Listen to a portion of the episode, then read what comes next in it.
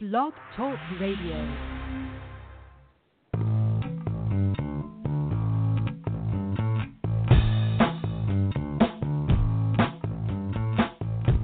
Welcome to New Human Living Radio Show, bringing you powerful interviews to awaken the power in you.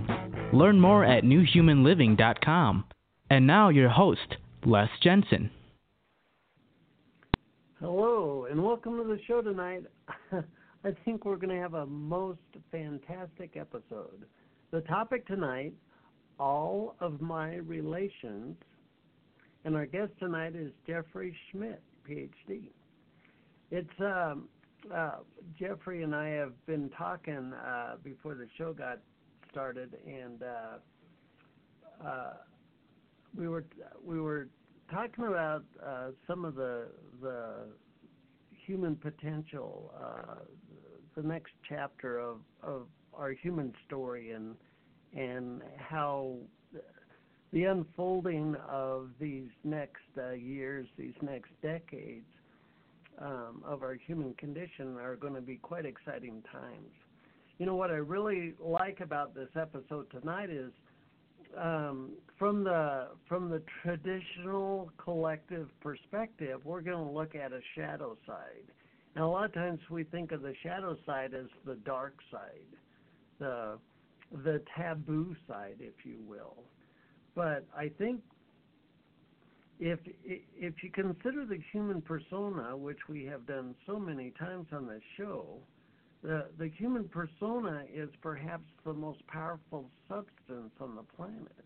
Not per se our flesh and bones, but but certainly our consciousness, our inspiration, our ability to dream, our ability to vision, and then bring that into form. And how can it be if we're talking about the human persona as being a very powerful elixir, a very powerful substance, perhaps the most powerful substance, arguably? How can it be that we're so powerful and yet um, says, uh, our culture looks like a three ring circus? It looks like an insane asylum. It looks like uh, confusion and, and hostility and upheaval what what um, was it that where did we get disconnected? Where did we get separated from our power? And I suggest to you that uh, the aspects of our human persona, the aspects of our uh, of our humanity as a whole, um, has been polarized in some very very key elements of of the the powerful aspect of our human uh, condition. For example, sex, sexuality. Most people have a, a, a polarized view of the notion of sex. It, uh, perhaps they're uh, uh, very religiously oriented, and if you say sex, they cringe a little bit, and and it's like if there's sex on TV, we need to turn it off, and sex is only for procreation, and and sex has to be in the in this context or that context. And perhaps uh, another example of that would be somebody who gets excited about sex, and it's like, oh my gosh, sex, yeehaw, bring it on. I mean, um, but certainly our culture is very polarized towards sex. You can look at the um, what might be considered the shadow side of sex, and that's uh, um, pornography or uh, prostitution. And our culture uh, labels that as taboo. Our culture labels that, quote, shadow side of sexuality as taboo. So, what if sex, and, and to go a, a little deeper, something like uh, Tantra, or um, the Kama Sutra, what if the the notion of sex is a very very powerful aspect of our human persona? How how is it that we got so disconnected from something that is really so beautiful and certainly very very powerful? We've talked many times on this show about how um, intimacy and our, and uh, our sexual connection with our partners can be an extremely powerful modality of healing. And what I'm getting at here is I started off this conversation with the elephant in the room, if you will. If we're all powerful human beings, and we've discussed that many, many times on the show, the power of our, our human persona, why is it that we're living such a, a chaotic and um, perhaps disconnected paradigm right now in our human condition? I suggest to you it's when we go and look at those taboo shadows, when we go and look at those uh, polarizations of our culture where we've labeled something so blatantly bad that we don't even look at it again. The moment we hear the word, we instantly associate a negative con- connotation to it. I don't I suggest nothing is completely evil or completely good. And oftentimes if something is good or bad, it's because we've assigned we've assigned that label to it. And in um, in the bigger picture, it is neither good or bad. Um, so I'm really excited uh, about our our episode tonight. I think we should delve into it because I think we're going to have a lot to talk about. Again, the topic tonight is all of my relations, and our guest tonight is Jeffrey Schmitt.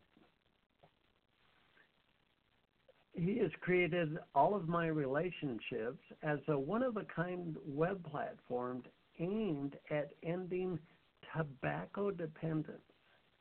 Tobacco is the topic. And and to say that word tobacco, do you have an instant connotation of uh, a negative influence, a negative effect on our culture? But what I like about tonight is is uh, Dr. Jeff Schmitt brings uh, perhaps a polar opposite point of view. Um, has enjoyed a decades long relationship with what he calls the sacred healing plant, healing plant tobacco. In fact, for many years, Jeff studied the neuroprotective properties of compounds found in tobacco and is recognized as an internationally recognized expert in the molecular pharmacology and neuroscience of nicotine. Um, you can check out his website as as you listen to the show, allofmyrelations.com. Join me in welcoming Jeff to the show. Jeff, welcome to the show.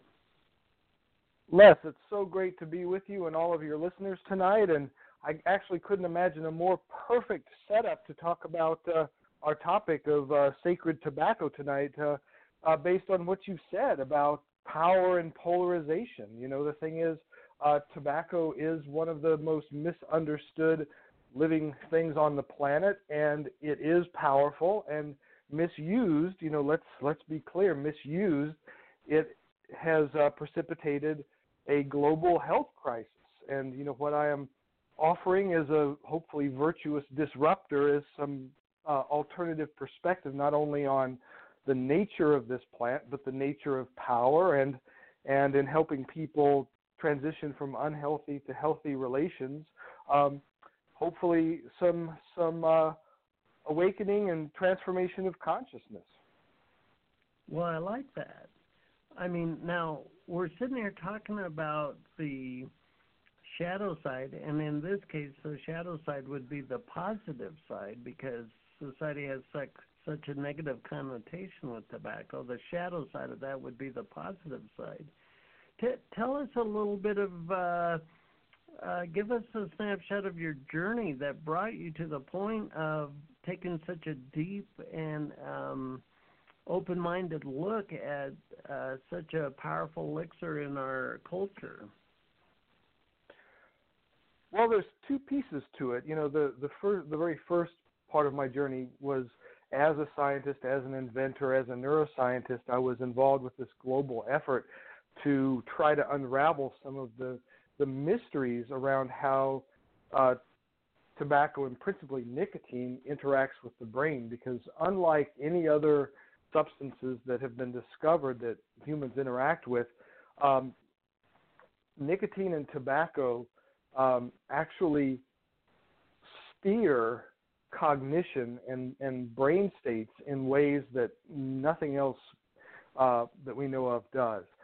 And that's one of the reasons that it becomes such a uh, powerful substance of, of, of dependence is because it is so powerful. You know, when you smoke or ingest tobacco, but mostly smoking is where we focus, you can actually consciously or unconsciously direct the outcome of smoking. It can be a stimulant, a relaxant, a euphoriant, a memory enhancer, an aphrodisiac. I mean, the uh, a digestive aid. The the list goes on and on. And what's so fascinating about it, and this was the mystery that got me into it in the beginning, was that that you you as the smoker or the ingester of the tobacco consciously or unconsciously direct the outcome.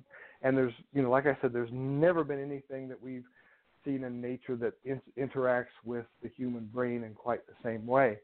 And over those years, not only did we figure out a lot using nicotine actually as a tool, we figured out a lot about how the brain works, and we created the first uh, publicly uh, traded um, therapeutics company focused on the machinery in the brain that uh, nicotine interacts with. It turns out that there's this inverse correlation between between um, neurodegenerative disease and smoking. So if you don't, you know, if you've smoked for some period, in some period of your life for at least five years and don't die of cardiovascular disease or cancer, your onset of neurodegenerative diseases like Alzheimer's and Parkinson's is actually offset to a later age, and your chances of getting neurodegenerative diseases is actually cut quite significantly. So, unlike what misuse of tobacco does for the rest of the the body and your rest the rest of your physiology, which can be quite negative, um, nicotine is actually quite good for the brain. Wow.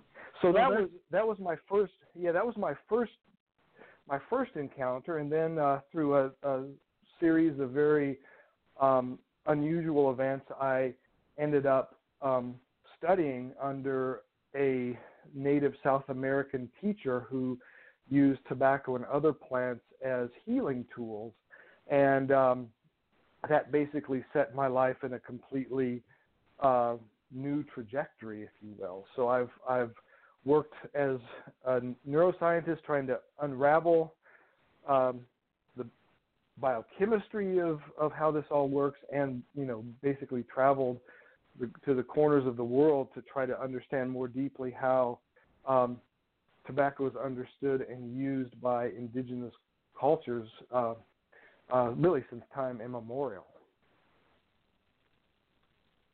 Well, there's several ways we could go with this conversation, um, but I, you said something early on that um, really struck me, and that was the effect of the tobacco is directly influenced by the uh, partaker of the tobacco.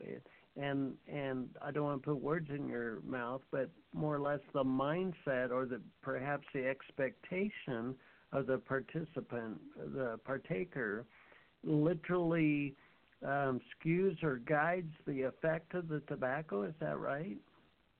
Precisely, and that's why it's it can be so. Uh, I don't like the word addiction, but that's one of the reasons that it can be so addictive because it's it's like a Swiss Army knife for brain states. I, it, it's it's quite extraordinary. And what I discovered, I think um, you'll find this really interesting, Les, is that in um, the indigenous use, when when a, a elder or a shamanic practitioner in a culture uses tobacco, they themselves can steer the outcome of what the tobacco does in the healing session as well. So it is understood as a very different sort of plant. It's considered actually um, there's a um, in indigenous culture there's a whole family of plants called master plants that are understood to have consciousness and intelligence and and if you use them right, healing power. And and many of these cultures consider tobacco to be the most powerful of all the healing plants, ironically. Wow. So if the consciousness of the partaker influences the effect of the tobacco, and yet um, I'm I'm um, guessing, estimating that millions of people consume tobacco without uh, an understanding of that. With society labeling tobacco as such a, a negative thing, such so harmful to your health, uh, the fast track to cancer, the fast track to gum disease, um, does that um, negative connotation skew the user's experience of tobacco when they when they enter it with this perhaps subconscious expectation of a negative outcome? You know, that's a really good question. Um, I can't say with any authority whether or not that is the case, but um, you know, certain certain disciplines of, of spirituality and inner practice would, would say that that probably is the case. We do know on the very practical level that that the very simple ways that we abuse tobacco in, in mass culture, like taking it into your lungs, is understood by people who work with it in a sacred way to be extremely dangerous and extremely harmful. So I think that, that it's not either or, but probably um, uh, probably many factors that determine whether or not the outcome is positive or negative. Right. Well, I imagine there's even the placebo effect of, you know, it's society drilling into us that um, it um, the negative connotations, and then we, and, unless we're conscious about it, there could um, there could be the placebo effect of the of the uh, expected consequence. So, I, what I really like about this is that. Um, in your journey, you you stepped outside of uh, Western academics and the uh, the the traditional academic perspective of tobacco, and you went um, into the uh, third uh, third world countries. You went to the um, the the tribesmen, if you will. Um, I don't want to put words in your mouth, but you um, you traveled the world and got different perspectives from people who weren't imprinted with uh, what our culture is telling us. What kind of uh, surprises did you get when you when you uh, looked to those people for their input about tobacco? Well, it's a great it's a great question, Les. I think it goes back to one of the very first things that you said on the show tonight, and that has to do with the shadow side you know one of the biggest one of the biggest surprises and the and biggest um, things that have informed my my healing journey is just how absolutely gentle these people are with themselves. And you know this is one of the attributes of the all my relations um, program is that one is held in a way through the journey that really helps you come to a place of treating the things about yourself that you have disliked or been ashamed of or felt embarrassed by in a much more uh, gentle and self accepting manner. You know, the biggest surprise really has to do with with not only that fact, but what underlies that fact. You know, what we've discovered, what I've discovered in my journey, and you know, this is woven into the program too, is that when we stop fighting the darkness, when we stop pushing away the uncomfortable, when we gain the skill to find stillness amid the amid the discomfort and invite the feelings because those feelings will teach you and inform you. What happens is that your physiology changes.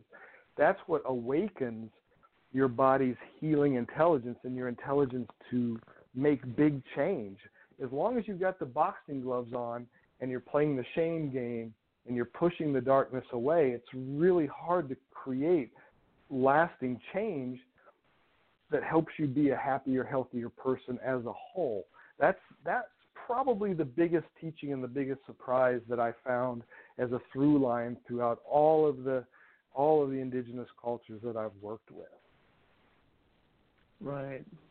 Well, you know, while you're saying this, I uh, images popped in my head of people standing out the back of a restaurant on a cold winter day having a smoke because it's considered taboo. you know, they have to go out back and have a smoke. Um, if we were to embrace uh, it for what it is, you talked about a gentleness. You talked about a um, a, whole different um, approach to it. it. It'd be curious to see what uh, what changes would happen um, to the masses who smoke if uh, the collective attitude towards it changed. Well, I think that's I think that's a very very um, apt curiosity and apt question. I can I can say that what has happened with my base of clients and you know sort of my audience and my clients are, are tend to be people who are really interested in exploring themselves and and getting to a place where they lead healthier and happier lives. And I never set a goal, set the goal of you'll never smoke again. That I never I never set that as a goal. The goal is to be in clear and right relations. And when that comes to your you know, when when that is brought to the matter of your body and mind, it's about making choices that help your health and resilience increase, help you realize your full potential, help be part of the great transformation and awakening of consciousness. Now, some people that have gone through this program indeed never touch tobacco again. But there are a few people that, that actually establish a different kind of relationship where maybe once a month they'll sit and pray with tobacco, you know, go into a place of meditative self inquiry and smoke in a ritual fashion like our ancestors once did and still do in some uh, indigenous cultures around the world, using the tobacco as a sacramental tool, if you will. So right. I guess the point is is that I never I never push a particular agenda because this this program and the work that I do with people has nothing really has everything and nothing to do with tobacco. It has to do with shifting consciousness. It help, has to do with helping people realize their full potential. And when you do that, and when you make the decision to be kinder to yourself, to be kinder to the earth, all the symptomatic behaviors that we tend to really focus on, like addiction, just sort of change the change on their own accord because you found healthier other ways of being, healthier other ways of believing, healthier and different ways of viewing yourself and the world. Right, I like that. So, um, in a general sense, the core of what we're talking about tonight is tobacco. But as you stated, the uh, it's it's it could be actually broadened to the notion of addiction in and of itself, and then to to look at the mechanism of addiction and look at how it impedes or restricts you from fully manifesting your potential. Um, how do you uh, how do you look at uh, addiction in in a new way, perhaps that um, I, I really because I really liked what you said about uh, some people um, when they heal their relationship with tobacco, they don't um, avoid it at all costs. They'll smoke it again. It, for example, when people say, "Well, I've I've I've been sober for 35 years," and if I have another drink, I'll fall off the wagon again, and and uh, I, and I'm that can be a wonderful, wonderful accomplishment. But if if there's an extreme polarization, if there's an extreme effect with uh, any substance, there's something deeper going on there, don't, wouldn't you think? Yeah, yeah. There's yeah. That's I'm I'm really glad that you you you surfaced. I mean, there's so many aspects to what you said. I mean, there there are you know with with if we use the term addiction, there are both you know psychological and physical aspects of of um, addiction that have to be addressed, and sometimes addressed independently. Our physi- you know, when we consume anything on a regular basis, especially in large quantities, our physiology changes and adapts, and that has to be addressed. Um, you know, the the process of doing something in a repetitive manner that is not healthy for you is is usually done to numb pain if there's some unresolved wound or if if life is you know you know very tough and you don't have support um, there are many reasons why one you know consumes substances that change consciousness. And this is a sort of a natural part of being human. And it's and where I, in my approach, differ from other wonderful, worthy programs such as AA, is that I do not believe that at any point we it's constructive to believe that we're helpless. Um, right. I don't think any I don't think anyone is helpless. My belief is that that in a state where something might appear as it has control over you or over your behavior, you just haven't discovered the internal resource to overcome and find a surrogate, a more healthy surrogate, a less destructive surrogate for that um, behavior or that consumption.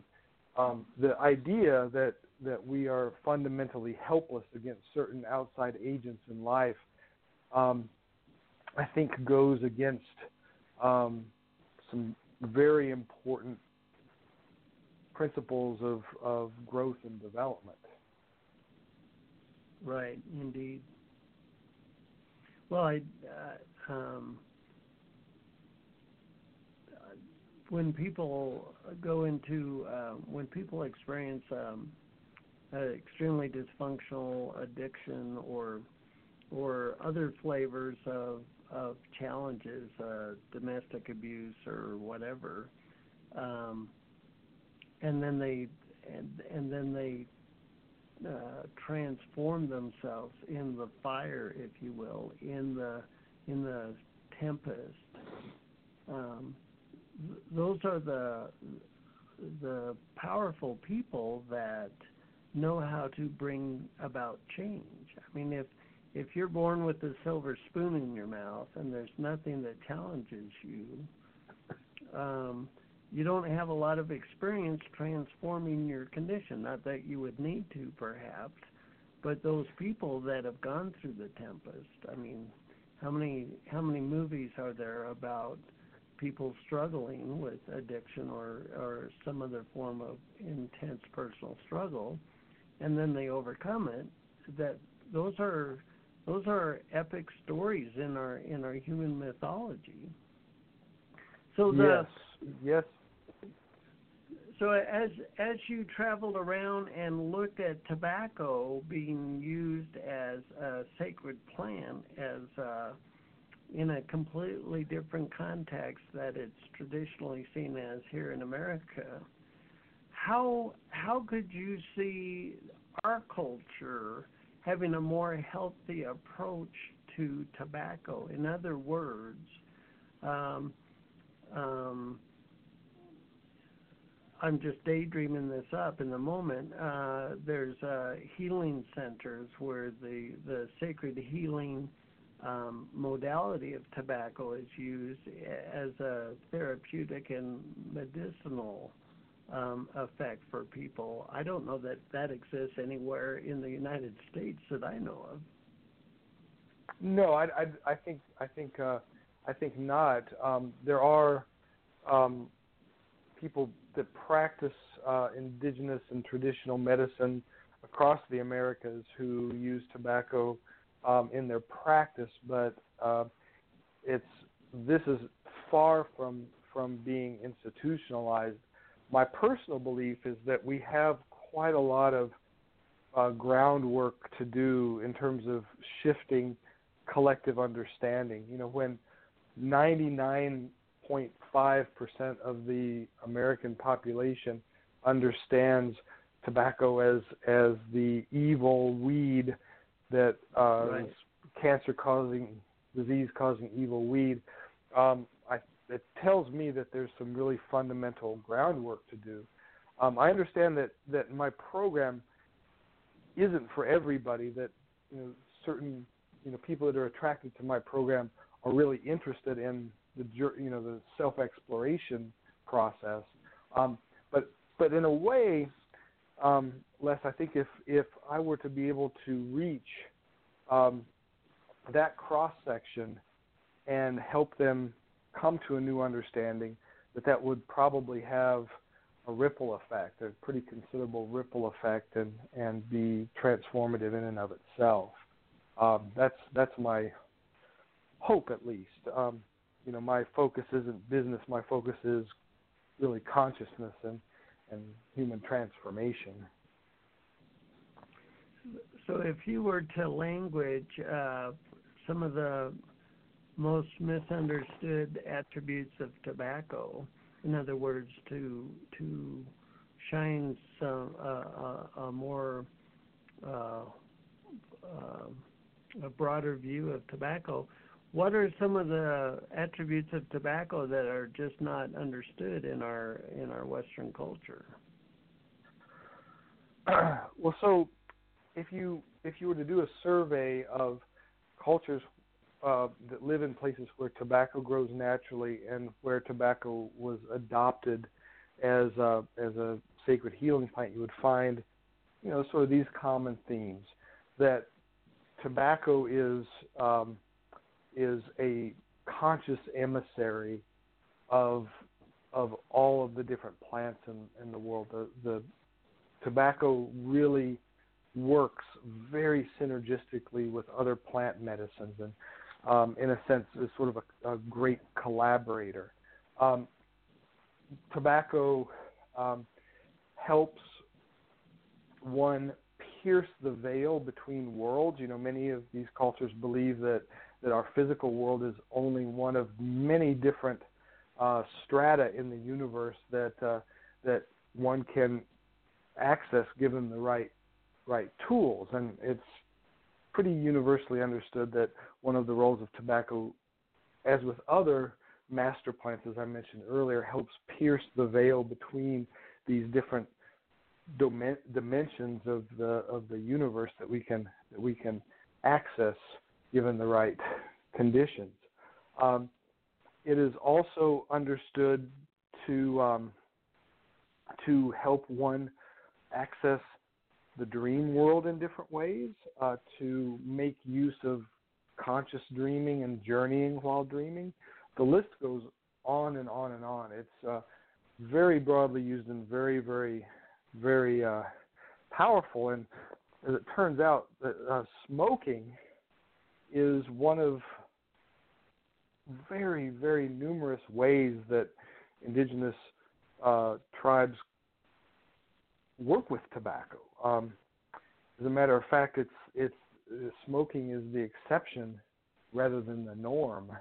Um, there are many, many ways that different tribes uh, use use tobacco. Tobacco is also a great tool for hunting. Many Many cultures use tobacco to heighten awareness and consciousness before uh, one engages in in uh, hunting for food. So many different many different functions.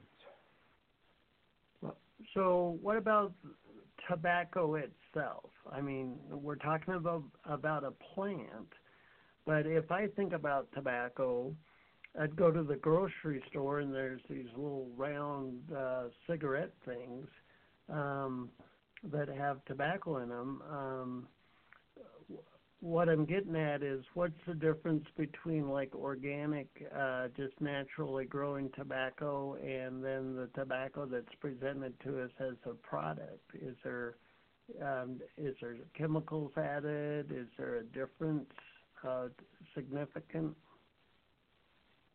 Yeah, the the difference is quite considerable. The uh, industrial tobacco has, um, from what we understand, lived a, a fairly stressed life, laden with uh, many many applications of uh, industrial um, industrial chemicals.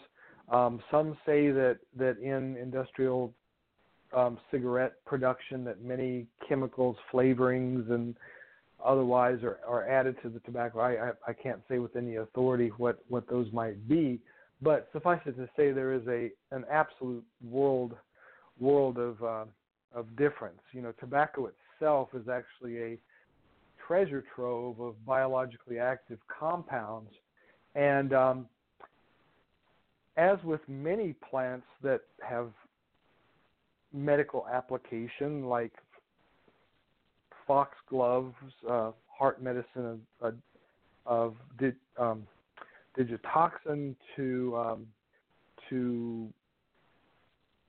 willow bark having uh, you know the predecessor of aspirin. Um, most of the time, the active substituents in all of these different plants are actual insecticides.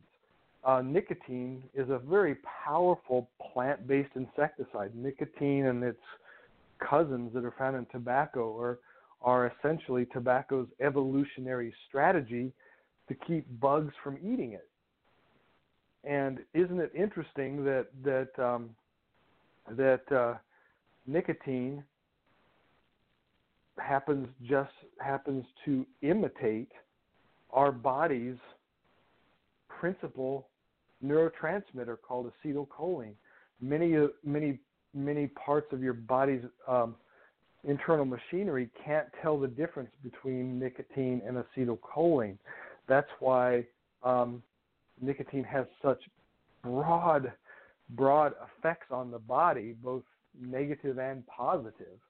Um, it can, just like acetylcholine can increase your blood pressure by constricting your uh, your circulatory system, increases heart rate, causes muscle constriction and spasm by working at the neuromuscular junction. All the things that acetylcholine does in the body, um, nicotine will imitate and sometimes imitate much more powerfully.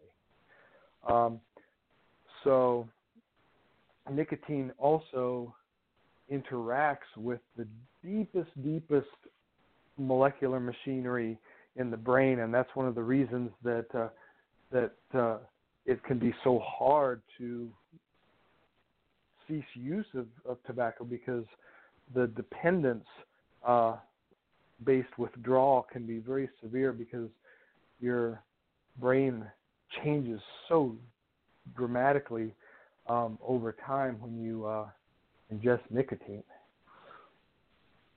Right. Since it has such a deep effect, it um, it makes it more conducive to being an addictive su- uh, substance. Well, you know, I. So, how do we heal our relationship with tobacco? I mean, you, you talk about the the industrial version of tobacco as being a very stressed uh, environment for the for the plant to um, exist in.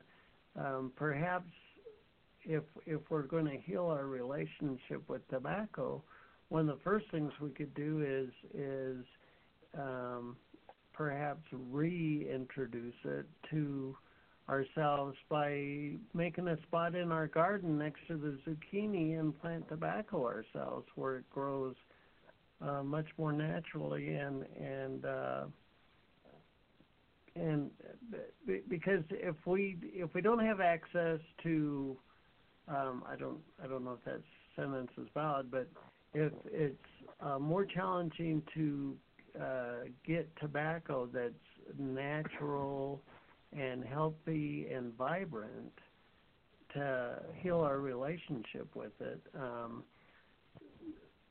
increasing our ability to to connect with the plant in a more healthy and organic way would would be a start i would think yeah that's a really a really good a really good point and i love the you know the vision of of people cultivating and growing the plant and seeing its its its beauty and seeing it uh, for what it is is is very compelling. But also, what's very compelling that you just said, Les, is this idea of reintroducing yourself um, that that is really what characterizes the very first part of our program. Um, and we actually don't start with tobacco. We start with reintroducing yourself to yourself. You know, calling yourself to yourself in a in a, in new ways. Um, that's the that's the foundation because if you know my firm belief, and this is based on my years working with with ancient wisdom traditions is that if we can't approach ourselves in a in a way that is full of humility and curiosity, um, what is this thing? Who is this person? Who am I really? If if you if you can't come from that place, it's really really hard to affect positive change. So this program, as a matter of fact, the first third of it, we hardly even mention the word tobacco. We focus on bringing yourself back into your body. You know, the body is always going to tell you the truth. And the body gives us signals all the time that that are extremely important, extremely useful, and we're taught to pretty much ignore it. And so what I'm trying to accomplish in this program is reintroducing ourselves to our bodies, to our breath, to our heart, to the darkness. So after we build that foundation, then we can go to the outside world to things that we might not be in good relationship with, like tobacco, and actually approach it with the beginner's mind, as is often said in, in Buddhist circles, with a a curiosity, a humility of unknowing what are you, tobacco? Are you really purely this evil anathema that culture has has labeled you to be, or is there something else there? So it's exactly and precisely what, what you said. It's it's it's the idea of re remembering, reintroducing oneself to one's inner life and when you do that, everything about your external world shifts. So, you know, I, I like to say that that that you get a multiplier effect when you we're looking maybe at tobacco dependence, but but really what we're looking at is how do you rewire your your life in a really positive way. I mean, we all want to lead healthy, joy-filled, lives and and this I'm sh- what I'm sharing is is sort of the benefit of my you know 30 years of of work on how to actually accomplish that in a really pragmatic way. Well, I like that. Well, um, speaking of your program, let's take a closer look at that. Now, uh, we're talking about all of my relations as a one of a kind web platform aimed at ending tobacco dependency. So when when you talk about allofmyrelations.com, is that a, a go-to place for people who are having a tough time um, kicking a tobacco habit? Absolutely, yeah. This is this is the the uh, the the portal, the destination for people who want to kick the habit, get in, get more insight about themselves and and what what creates happiness and what doesn't. Um, it's a six month program, and really the program is focused on on three things. Um, first, um, you're given a series of recorded exercises that last around eight to ten minutes a piece that you uh, listened to and, and they're narrated so that you follow the specific instructions they have to do with um, that topic of bringing yourself back into your body, back into trust, back into compassionate engagement and curiosity.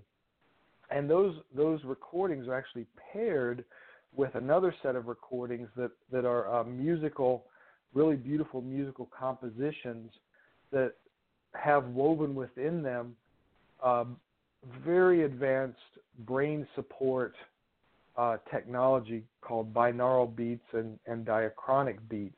And what they do is while you're listening, your brain is is supported in achieving certain brain states that help you integrate what was taught in the exercises. So so um, I work with a, a renowned sound healer and percussionist, a, a world-renowned percussionist by the name of uh, River Guerguerian, and uh, he and I have spent a lot of time in the recording studio doing these very unique musical compositions to um, create just the right soundscape, the right uh, um, vibrational medicine, if you will, to support every stage of the journey.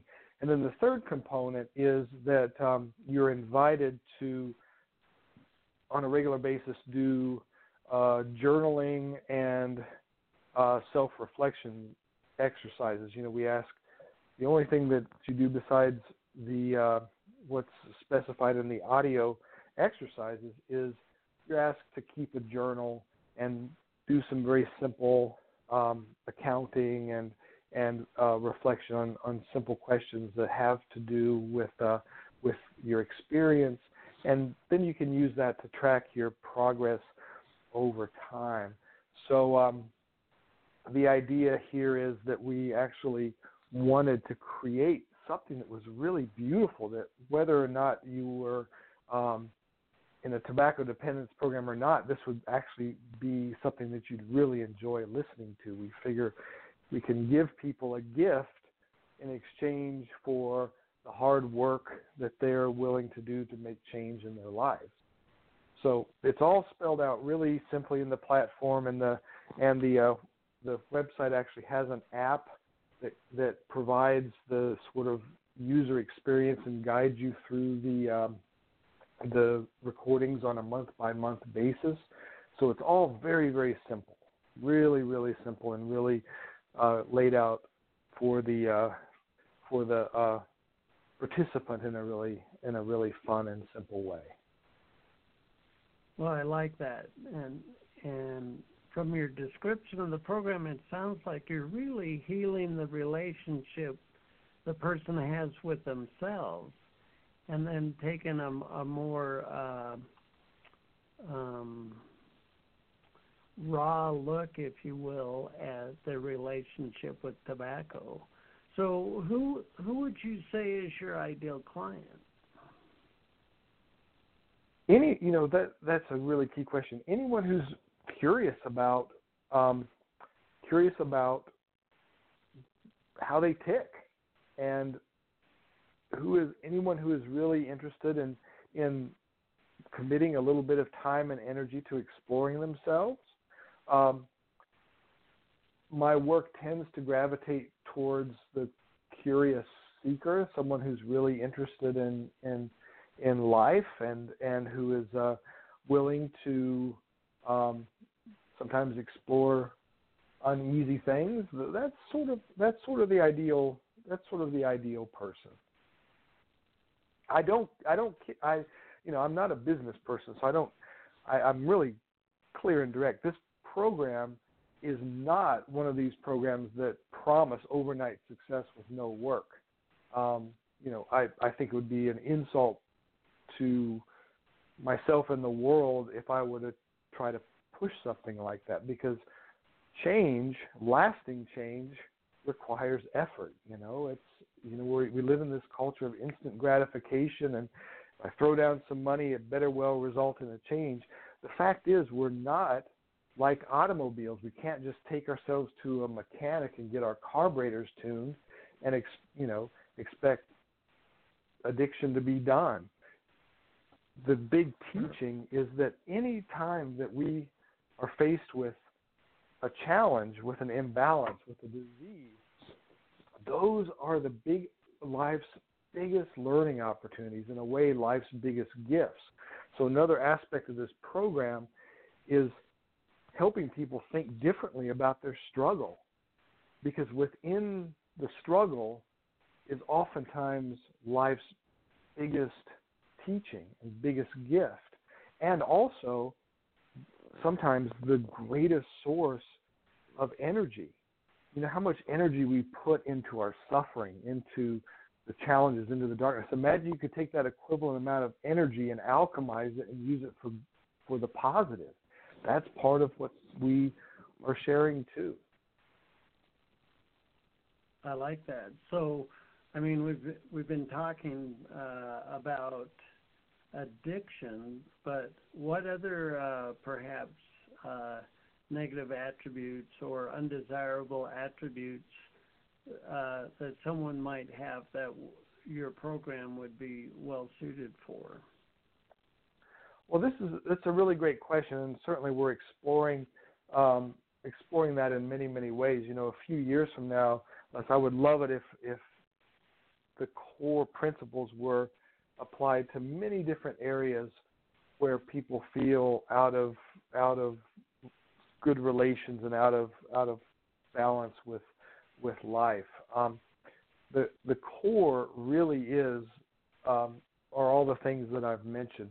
You know, being compassionate towards oneself, being an explorer, and and taking a different perspective about what the shadow and the darkness is.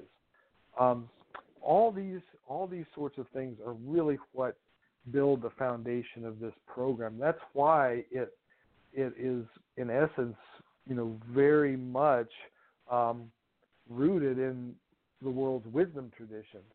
You know, you you could participate in the whole program, and if you didn't have the awareness that it was connected to indigenous wisdom, you would never know it because I don't use the same language, the cultural and spiritual references, but at, at its core, this is really sourced from really ancient ancient wisdom, tradition, and, and practice.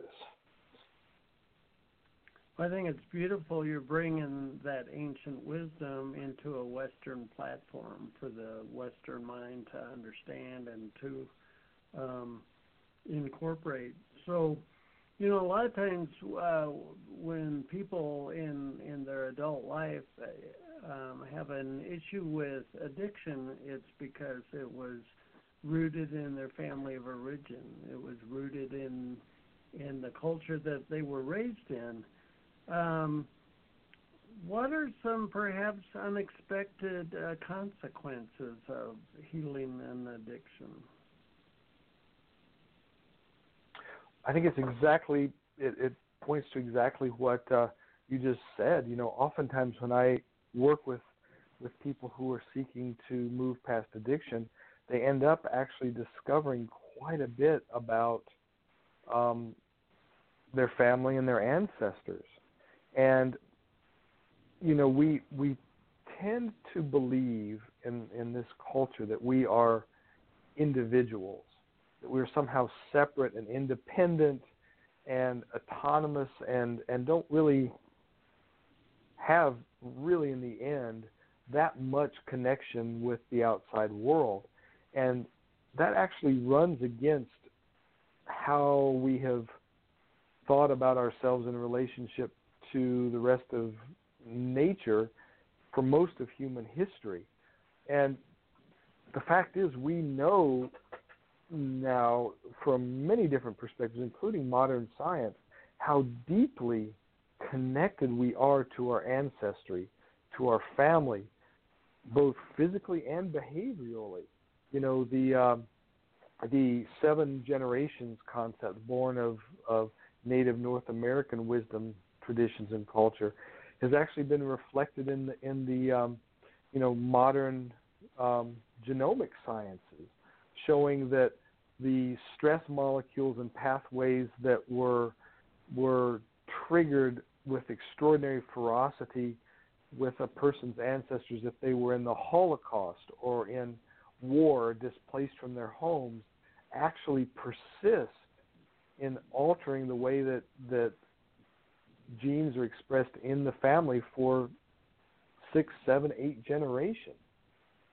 So when it comes to dependence, when you really, really go deeply in a in this mind of the explorer, this compassionate, open, ex- explorational mind, you actually learn a lot about not only yourself but but your family as well, and it opens up the opportunity for a, to cast a broader net of healing and awakening. At least that's that's uh, what I've seen. Right. Well, you know, an hour can go by pretty fast. Um, I've I've really enjoyed this uh, this conversation, taking a deeper look, taking a, a, a more authentic, perhaps, look at the notion of tobacco and our um, the shadow side of it, which in this case is the positive side of it. Do you have any closing thoughts for our listeners? Well, Les, it's, it's been great to be with uh, you and your listeners tonight, and and um, yeah, my my closing my closing um, thought really has to do with uh, with that core principle of being kind to yourself, especially when the going gets rough and when um, when the judging mind wants to take over and and beat you up for things. I mean, accountability is is is golden, and so is is uh, a compassionate approach to our inner world. So I I wish I wish all of us um, a compassionate path forward when it comes to our our inner experience. Beautiful. Well, Jeffrey, I want to thank you for being our guest tonight. I've thoroughly enjoyed this conversation. Thank you. Me too, Les, and thank you to all your listeners as well. We've been talking with Jeffrey Schmitt, and the topic tonight has been all of my relations. It's it's uh, it's always fun. I very much enjoy taking uh, a new perspective, a new look, and uh, perhaps engage in a new awareness of something that's been right in front of us the whole time.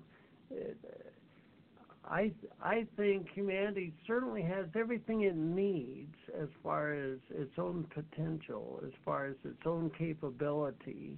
In other words, we don't have to invent anything about ourselves per se. It's it's about embodying what we already have. It's about looking with fresh eyes, looking with virgin eyes at what's been around us the whole time, to heal the shadow side of what we've been told is bad, to heal the polarity that our culture has towards um, um, things that can be a very powerful part of our lives.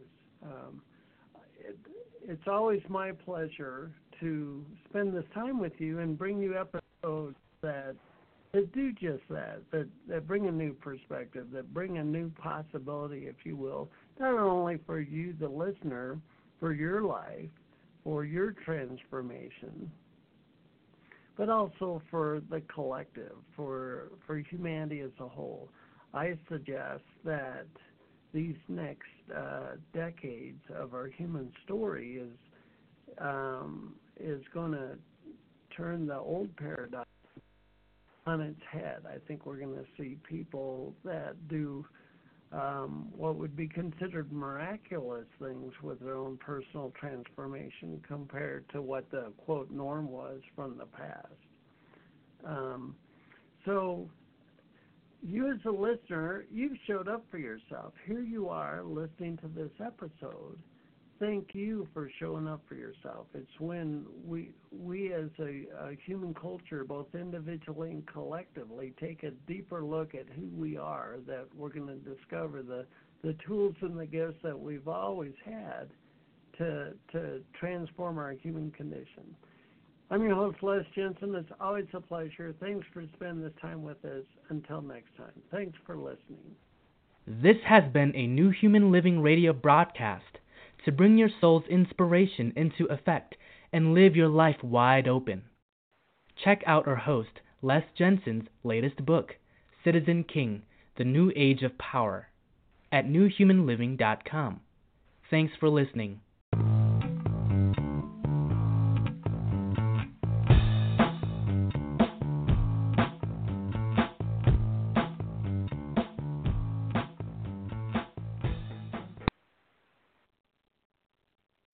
Amplify your career through training and development solutions specifically designed for federal government professionals. From courses to help you attain or retain certification, to individualized coaching services, to programs that hone your leadership skills and business acumen, Management Concepts optimizes your professional development. Online, in person, individually, or groups, it's training that's measurably better.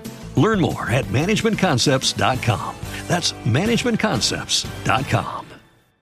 With LuckyLand Slots, you can get lucky just about anywhere. Dearly beloved, we are gathered here today to. Has anyone seen the bride and groom? Sorry, sorry, we're here. We were getting lucky in the limo and we lost track of time. No, Lucky Land Casino, with cash prizes that add up quicker than a guest registry. In that case, I pronounce you lucky. Play for free at LuckyLandSlots.com. Daily bonuses are waiting. No purchase necessary. Void where prohibited by law. 18 plus. Terms and conditions apply. See website for details.